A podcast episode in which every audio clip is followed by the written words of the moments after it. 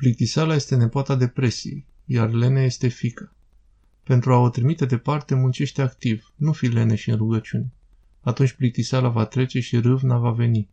Și dacă adăugați la această râvnă în fiecare zi, cu răbdare și smerenie, atunci veți scăpa de mult rău. De aceea, înfrângerea este o stare de spirit. Nimeni nu este niciodată învins până când înfrângerea nu a fost acceptată ca o realitate. Trebuie să înțelegem că înfrângerea este o întâmplare din care nu am învățat nimic, circunstanță care ne-a îndepărtat de la calea noastră spre eterna perfecțiune personală.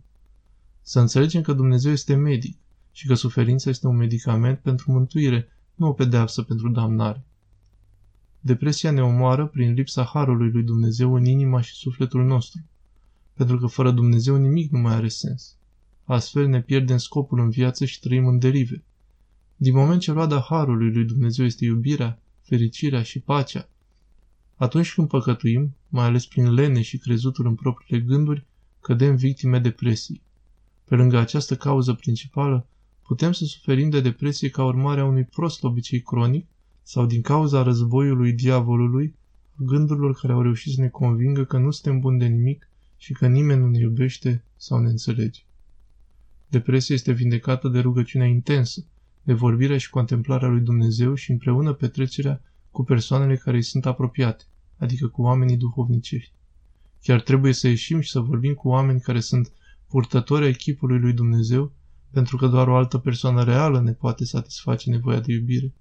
Pe mass media electronică, acest lucru poate fi realizat numai la un nivel foarte mic și insuficient, dacă și numai dacă se poate realiza.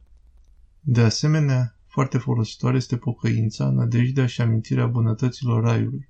Să nu ne gândim că acestea sunt chimere. Din contră, ultima realitate este raiul și iadul.